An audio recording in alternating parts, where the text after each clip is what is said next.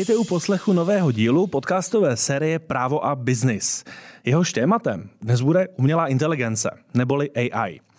Moje pozvání do studia Info.cz přijali dva hosté navýsost zkušení a navýsost skvělí pro toto téma. Jsou jimi Violeta Luca, generální ředitelka společnosti Microsoft v Česku a na Slovensku, a Daniel Rosický, partner advokátní kanceláře PRK Partners. A tento podcast bude v anglickém jazyce. Pokud byste si chtěli přečíst záznam v Česku, jistě ho naleznete na webu Info.cz. A teď už do angličtiny. Violeta and Daniel, welcome to the podcast studio. Welcome. Thank you. Hello. Hello, everyone. Hello. Thank you for having me. Well, the first question, the most basic question has to be, what is AI? Violeta. So I will start to depict it from my own standpoint. So the term appeared in the 50s, and it was referring to the simulation of the machines of human intelligence. This is how it started.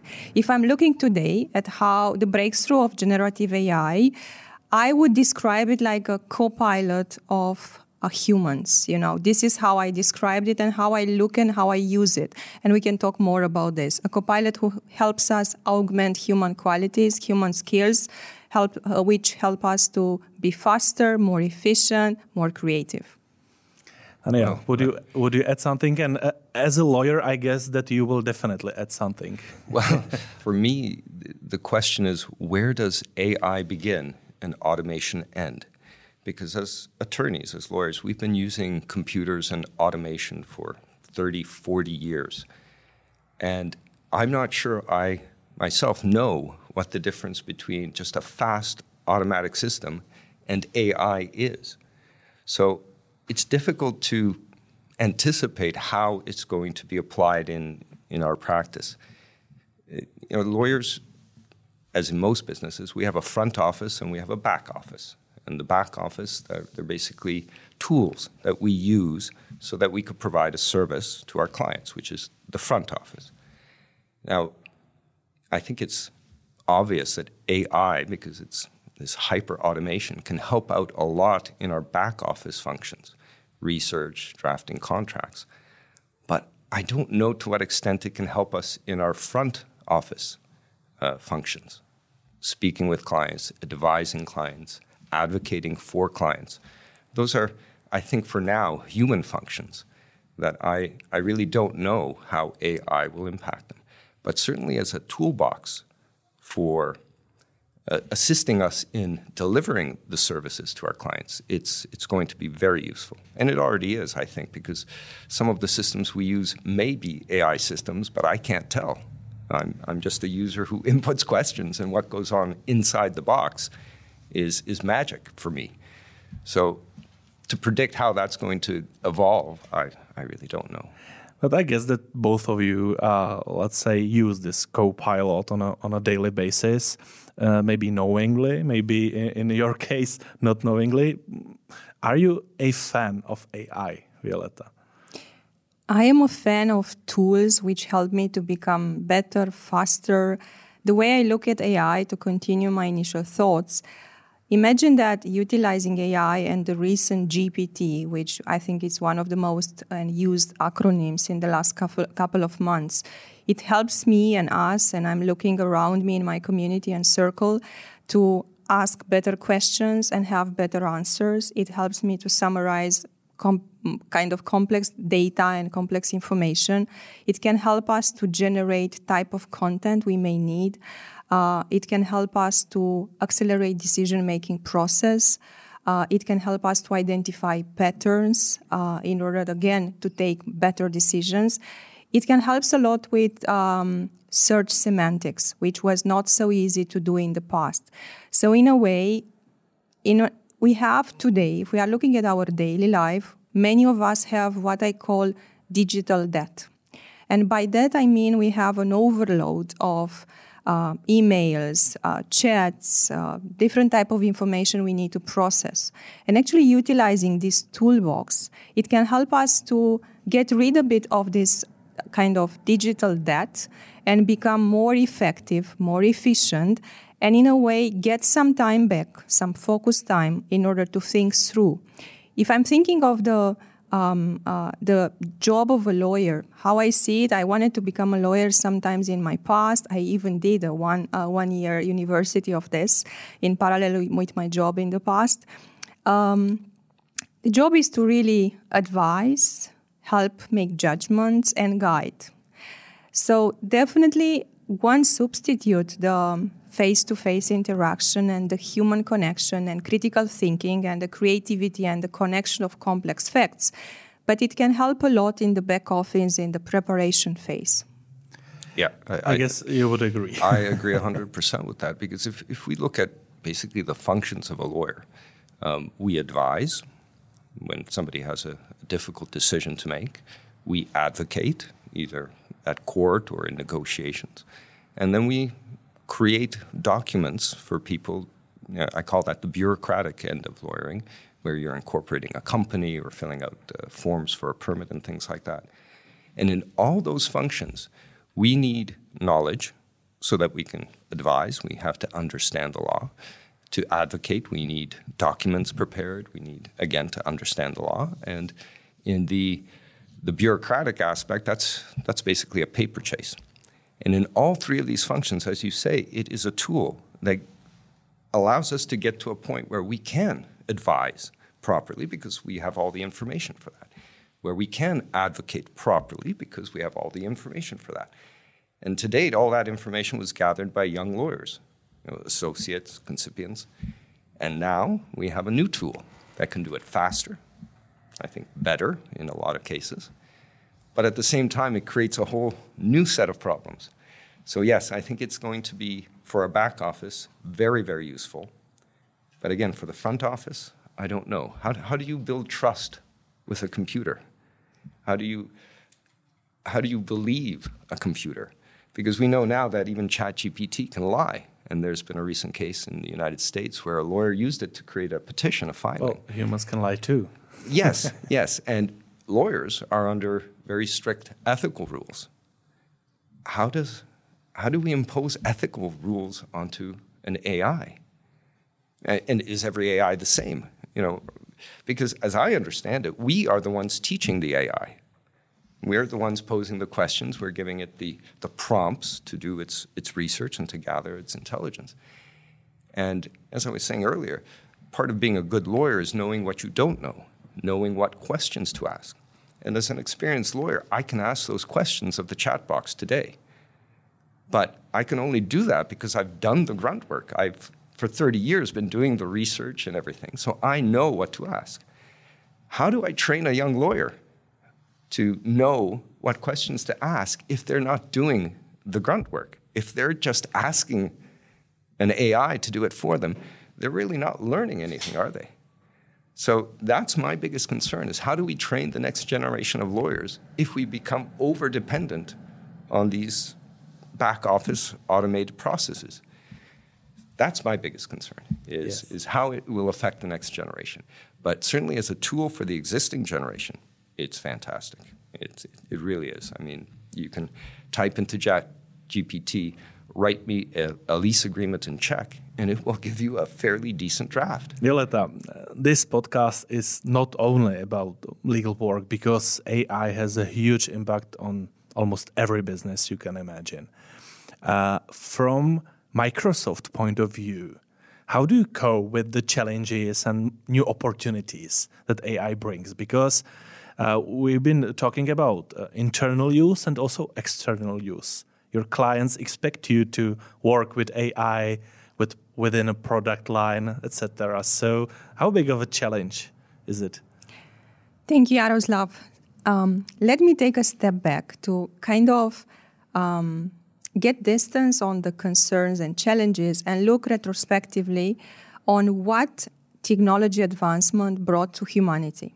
So if we look at the different inventions over time, and I would call out the printing press in 1440 by Gutenberg. And if we look at the correlation of the GDP growth over 100 years, moving towards Industrial Revolution, moving towards electricity, the 20th century, we can see that up to 1500, the GDP was growing, since we are measuring this, with roughly 40%, 4-0, in 100 years. What happened actually in 20th century is that our GDP grew 20 times in 100 years. So actually, there is always disruption brought by inventions, but there is a lot of good which is happening and multiplication alongside with the disruption, and the positive impact is far much bigger. Of course, as we embarked in the journey of AI as Microsoft years back. Actually, we put together the principles of AI 6 years back, when the advancements were not that fast, were not that kind of breakthrough how they are today. But we understood that being the ones contributing to this innovation, and understanding the fact that whenever there is speed and advancement, there is also a threat. Even though it's kind of shorter, smaller, there is a certain downside. And our view is that, like, you know, you have a car, you go with speed, but you also have brakes, because you want actually to be able to stop if you need to stop. So we put together a set of principles in order to make sure that we are creating responsibly. And I think one of the principles is called accountability. Mm-hmm. Which is super important whenever you are driving innovation with such a huge impact across society. The second piece which we have done recently, we went into the Congress to pledge for regulation of AI. And we stood in front of the Congress to actually discuss the why. We understand the fact that it's still in the innovation around AI, and the use cases are developing every day, so we don't have all the answers yet. But understanding the potential and scale of the impact, we do believe that we need to have it regulated. So I think these two things, having principles in place already years back, having 350 experts working on ethics in our own company to help us make sure we develop in a conscious way, responsible way. We do not incorporate in the models biases. We make sure that we are improving continuously. And I think, let me make a parenthesis here. Many people are saying GPT, but very few people know what it stands for.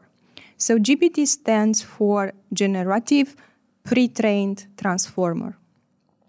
So it was built on a very large language model. And I like to look at it like on the following metaphor. So language was invented so we can speak between ourselves, so we can understand ourselves, but also to understand the world around us. So this AI was built on the large language models. In the same time, is pre-trained. So it has access to immense amount of knowledge and information, but actually it is being regulated by human decision in order to provide you an answer. So for instance, if I'm putting in a prompt, the sky is, and I'm providing 12 alternatives how the sky can be. So for people in sunny places, it is blue, but for people staying more like rainy places, then it's gray. And these kind of prompts, answers, alternative to the prompts, are being validated by human beings. So the pre-trained model is actually involving human decision in order to validate the answer and actually to improve the artificial intelligence over time. So of course, I think AI is not lying. AI can be wrong. And this is, I think, completely different thing. And the goodness of the things is that we can help the AI to become better and more accurate. And it will take, of course, time. And I think in a matter of months, we would see more and more advancement. And in a matter of years, it will become embedded in our own lives. And at some point, probably we would take it for granted, how we take electricity today, or how we take different internet or computing power and so on. So it will become embedded in the fabric of life. Now, of course, for me, it's not really whether it will become or it not. It's not like a Shakespeare line, to be or not to be. I think for me, it's really about how to be. and how to really integrate in education, how to integrate in business, how to integrate in different streams of life, in personal and in professional life. And moving to our customers and partners and how we operate, first of all, of course, as employees, we are using versions of our inventions sooner than our customers in order to test it and to provide feedback. Second of all, together with my colleagues, I'm really proud to see how immediately after the launch of the GPT, we have implemented a couple of pilot projects with customers both in private and public sector in order to help solve for some challenges, because in the end it's a tool which can help us to solve problems. And I've seen this implemented in a pilot for a hospital together with one of our partners, Born Digital, to help the doctor to write the consultation kind of discussion. So instead of the doctor spending with you minutes to examine you and then more minutes actually to write in all the systems, we used AI and some other integrated software services so we can assist the doctor to write the patient report in a much more comprehensive, fast way, so we can kind of clear the time for the doctor to spend more time with the patient. With Ministry of Interior as well, semantic knowledge and also being able to provide to citizens a faster answer and more summarized answers. We also implemented such a thing, and these are just two examples. We worked with banks, we worked with software companies. We were talking that in Czech Republic we miss 15 to 20,000 IT specialists. Imagine that if you are utilizing a co-pilot to help you write the code, check the code, review the code, make it better, you can improve the efficiency up to 60%. Guess what? By doing this, we are actually addressing one of the most pressing issues I've seen in this market in the last 2 years, namely the talent shortage. I guess, and I understand from what you're telling me that you really enjoy testing new tools within AI, right? Yes. But I think you've touched on a very important point, and that's regulation of the AI. Because yes, it's a wonderful tool for providing support, especially when you're talking about the analysis of huge amounts of data, such as medical data or legal data information. So yes, that's going to free up time for lawyers to be more creative, more innovative, to focus more on, let's say, the client's needs and not necessarily the back end of the job. But at what point do you begin to trust the bot? Because in lawyering, we're responsible for our work product. We're insured in case we're wrong. And the question for me becomes, who's responsible if it's an AI doing the work? I mean, can you sue the AI?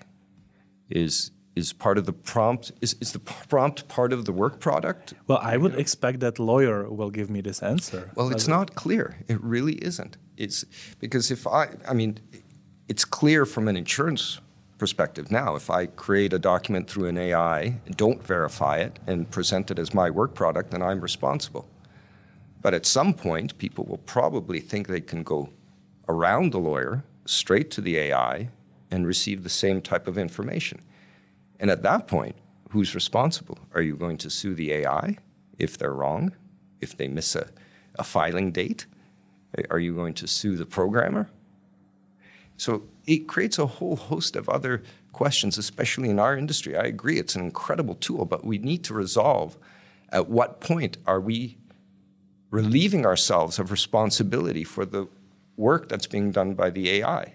At what point do we just say, fine, the AI is the lawyer? And who's going to decide this? As a society, we have to make these types of decisions. I mean, because theoretically, it's just a question of time and computation power until the AI will be able to process as much information as we can. But I mean, soft information, not the hard facts, but doing these analysis, these, I guess, you know how they work better than I do, but these choices. Is this the right thing to do, or is this the right thing to do? Well, for me, that's just a question of the number of functions that the computer is processing. And eventually, it will get to where we are as humans. And that scares me. That honestly scares me. Is this something that you deal with lawyers on a daily basis with these questions and topics? So these are great questions. And as complex things, we need to take them one step at a time. So first of all, we can't decouple responsibility from different functions, jobs, suppliers, vendors, just because they use the AI. So I think if you are a lawyer, to take this example, and you are utilizing various tools, you are responsible for the outcome of your work product, irrespectively what type of inputs you have utilized. Because in the end, the judgment and the critical thinking should belong to the person and should belong to the person utilizing the AI, at least at this moment, the way I see it. And then I really believe that it's important to train skills and capabilities in all employees and overall in the society in such a way we keep a certain level of autonomy when a tool is not working. Because I believe that it's important to be able to find our way or find a solution even when a tool is not good enough or is not working a certain moment in time and space. And this will require actually ourselves as human beings not to become too comfortable or too lazy. Because if we become too comfortable or too lazy, then of course we are kind of exposing ourselves to certain risks. And I think we are undermining the wealth of capabilities we were given by nature.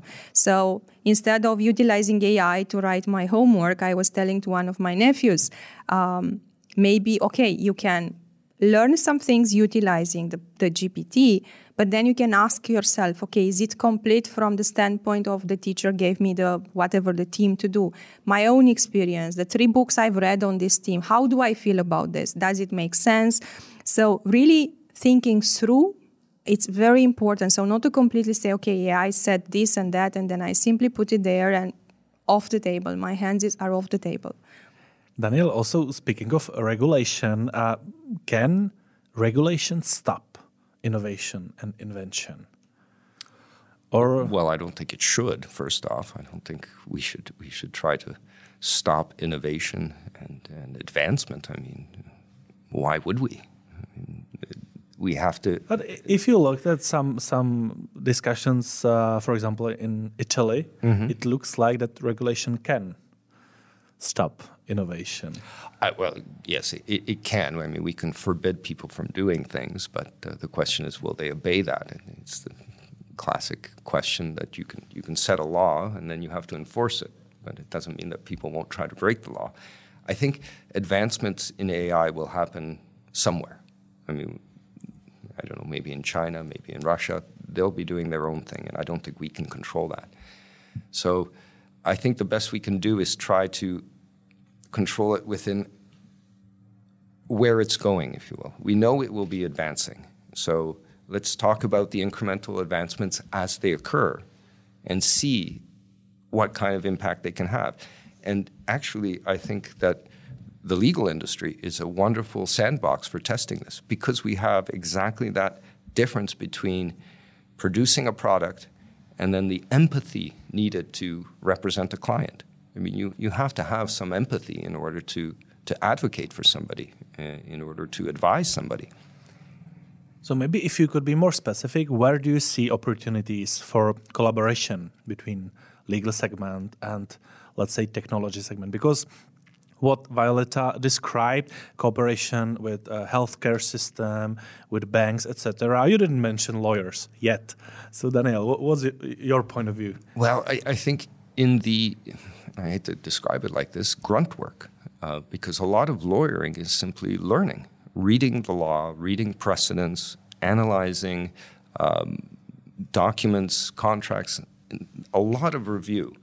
And almost all of that can be done by AI. The other aspect, researching the law, writing memoranda, legal writings of various kinds, that can be done by AI. But again, the human has to then review that, has to take a look at it, and then decide if it's correct or not, if it's the proper advice for the client, if it's something that they are comfortable in presenting as their own work.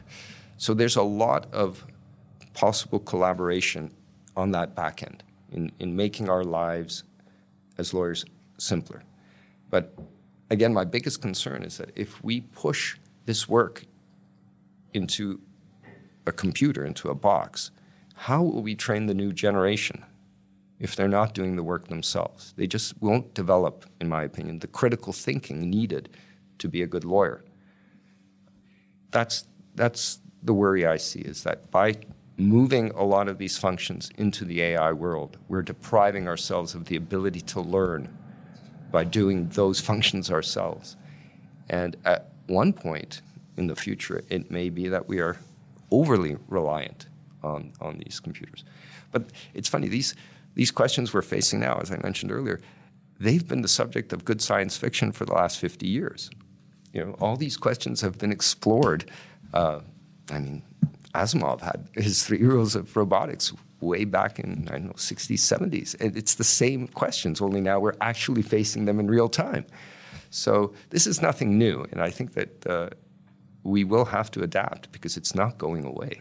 So basically, this podcast is a real-time history lesson. Speaking of new generation, do they need some special kind of skills, how to approach AI? Because if I'm 16 and I want to succeed in future, what should I do? How should I approach it? If someone younger, someone maybe in ground school asks you, what should I do? So I know it's kind of difficult to answer, but you are working with AI every single day. So what are the greatest skills you can have and utilize to be the best? I think the ability to, since you are young, to cultivate curiosity and learning agility, it's super important, irrespectively what pathway you may choose for your life. And I really encourage all the young people, and not only the young people, actually people around me, including myself, to really keep very much alive this curiosity and learning agility, and to shift my focus from memorizing stuff towards really connecting the dots, understanding deeper meanings, pose some fundamental questions, creating alliances, driving community discussions. So I don't have kids, but if I would have, for sure I would encourage them to really explore quite a lot in the first years of their life. Try to steer passion and creativity, challenge them as well. Because I think we need a certain amount of challenge in order to strengthen the character and also to go through life.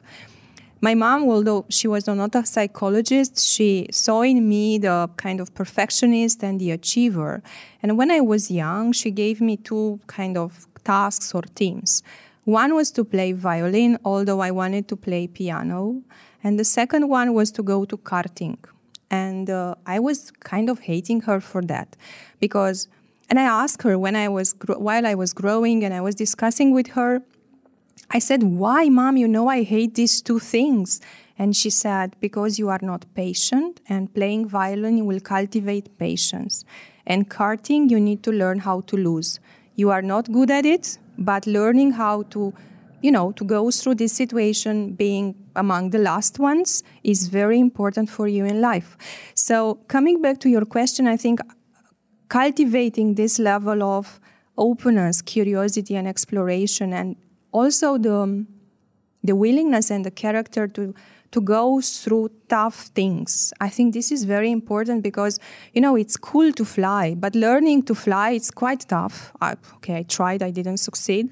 So this ability to really being able to take the tough calls and to go with them will actually help humanity to be in the driving seat. Because I think everyone is talking about concerns, but concerns are coming from the fear of not being in control. And you can be in control when you know your things, when you know who you are, when you know who you are not, actually.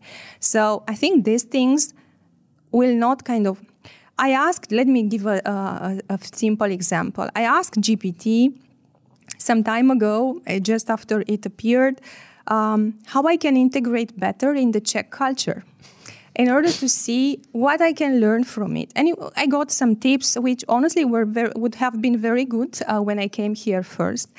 But what was fundamental at the end of the answer was that in the end, it's a two-way street. You need also to make efforts to integrate yourself.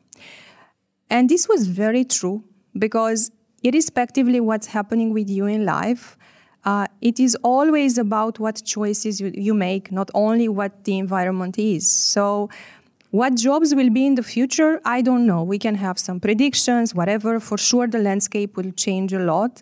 I will encourage people to really invest time to learn difficult stuff, things which maybe machines can't do. Because if you are very good at doing things which machine will do better than you in a couple of years, then maybe that is not the right way. Ability to really create, ability to manufacture stuff. We talk a lot about software engineers, but we don't speak about hardware makers. In order to have software running on something, you need to have hardware as well. You need to have people kind of being able to operate big machinery, to kind of manufacture big machinery.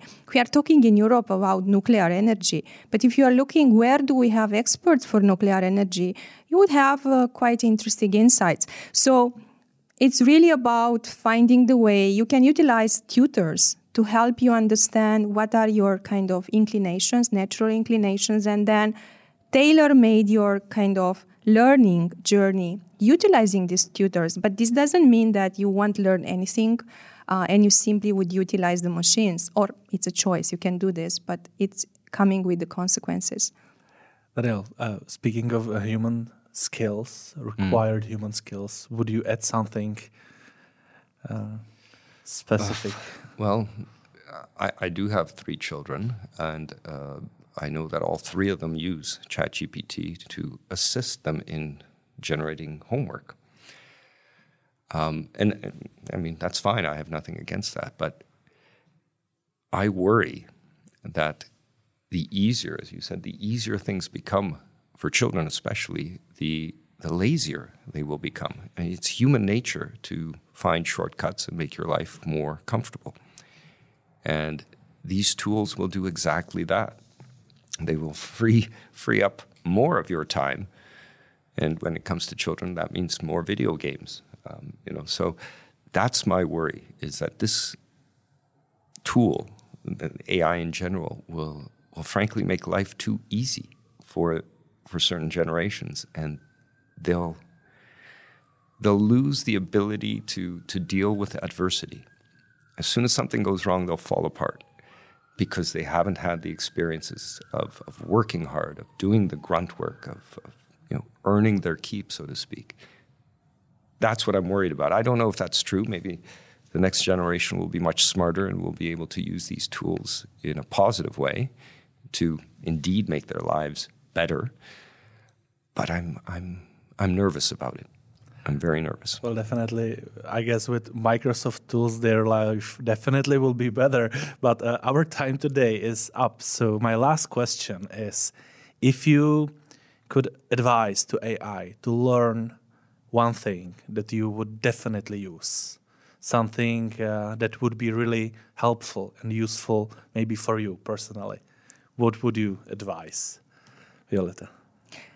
So look, I use the Copilot integrated in our Microsoft suite in order to write faster, have the first draft, help me. Imagine that you can come from a meeting, you utilize the Copilot in the Teams, you can have a transcript to your meeting, you can have highlighted the go-dos to do from there, and then you can prompt utilizing Copilot in order to create whatever presentation for a kind of law team or conference, like the key points, utilizing some data points from Czech, and then you can transform this in a kind of basic PPT, utilizing this tool.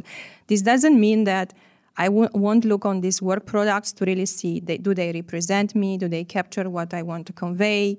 Do I want to change here and there stuff? So using this Copilot in my work to generate content, I think this I am using and I'm recommended to try to people. And then in the kind of my personal life, I have a bit of a passion on to really see how creativity can be enhanced by the machines. So I'm using DALL-E or some other tools in the market to see how what I can create. So this is more like a hobby. So great. So Daniel, what would you choose? Well, honestly, I don't know.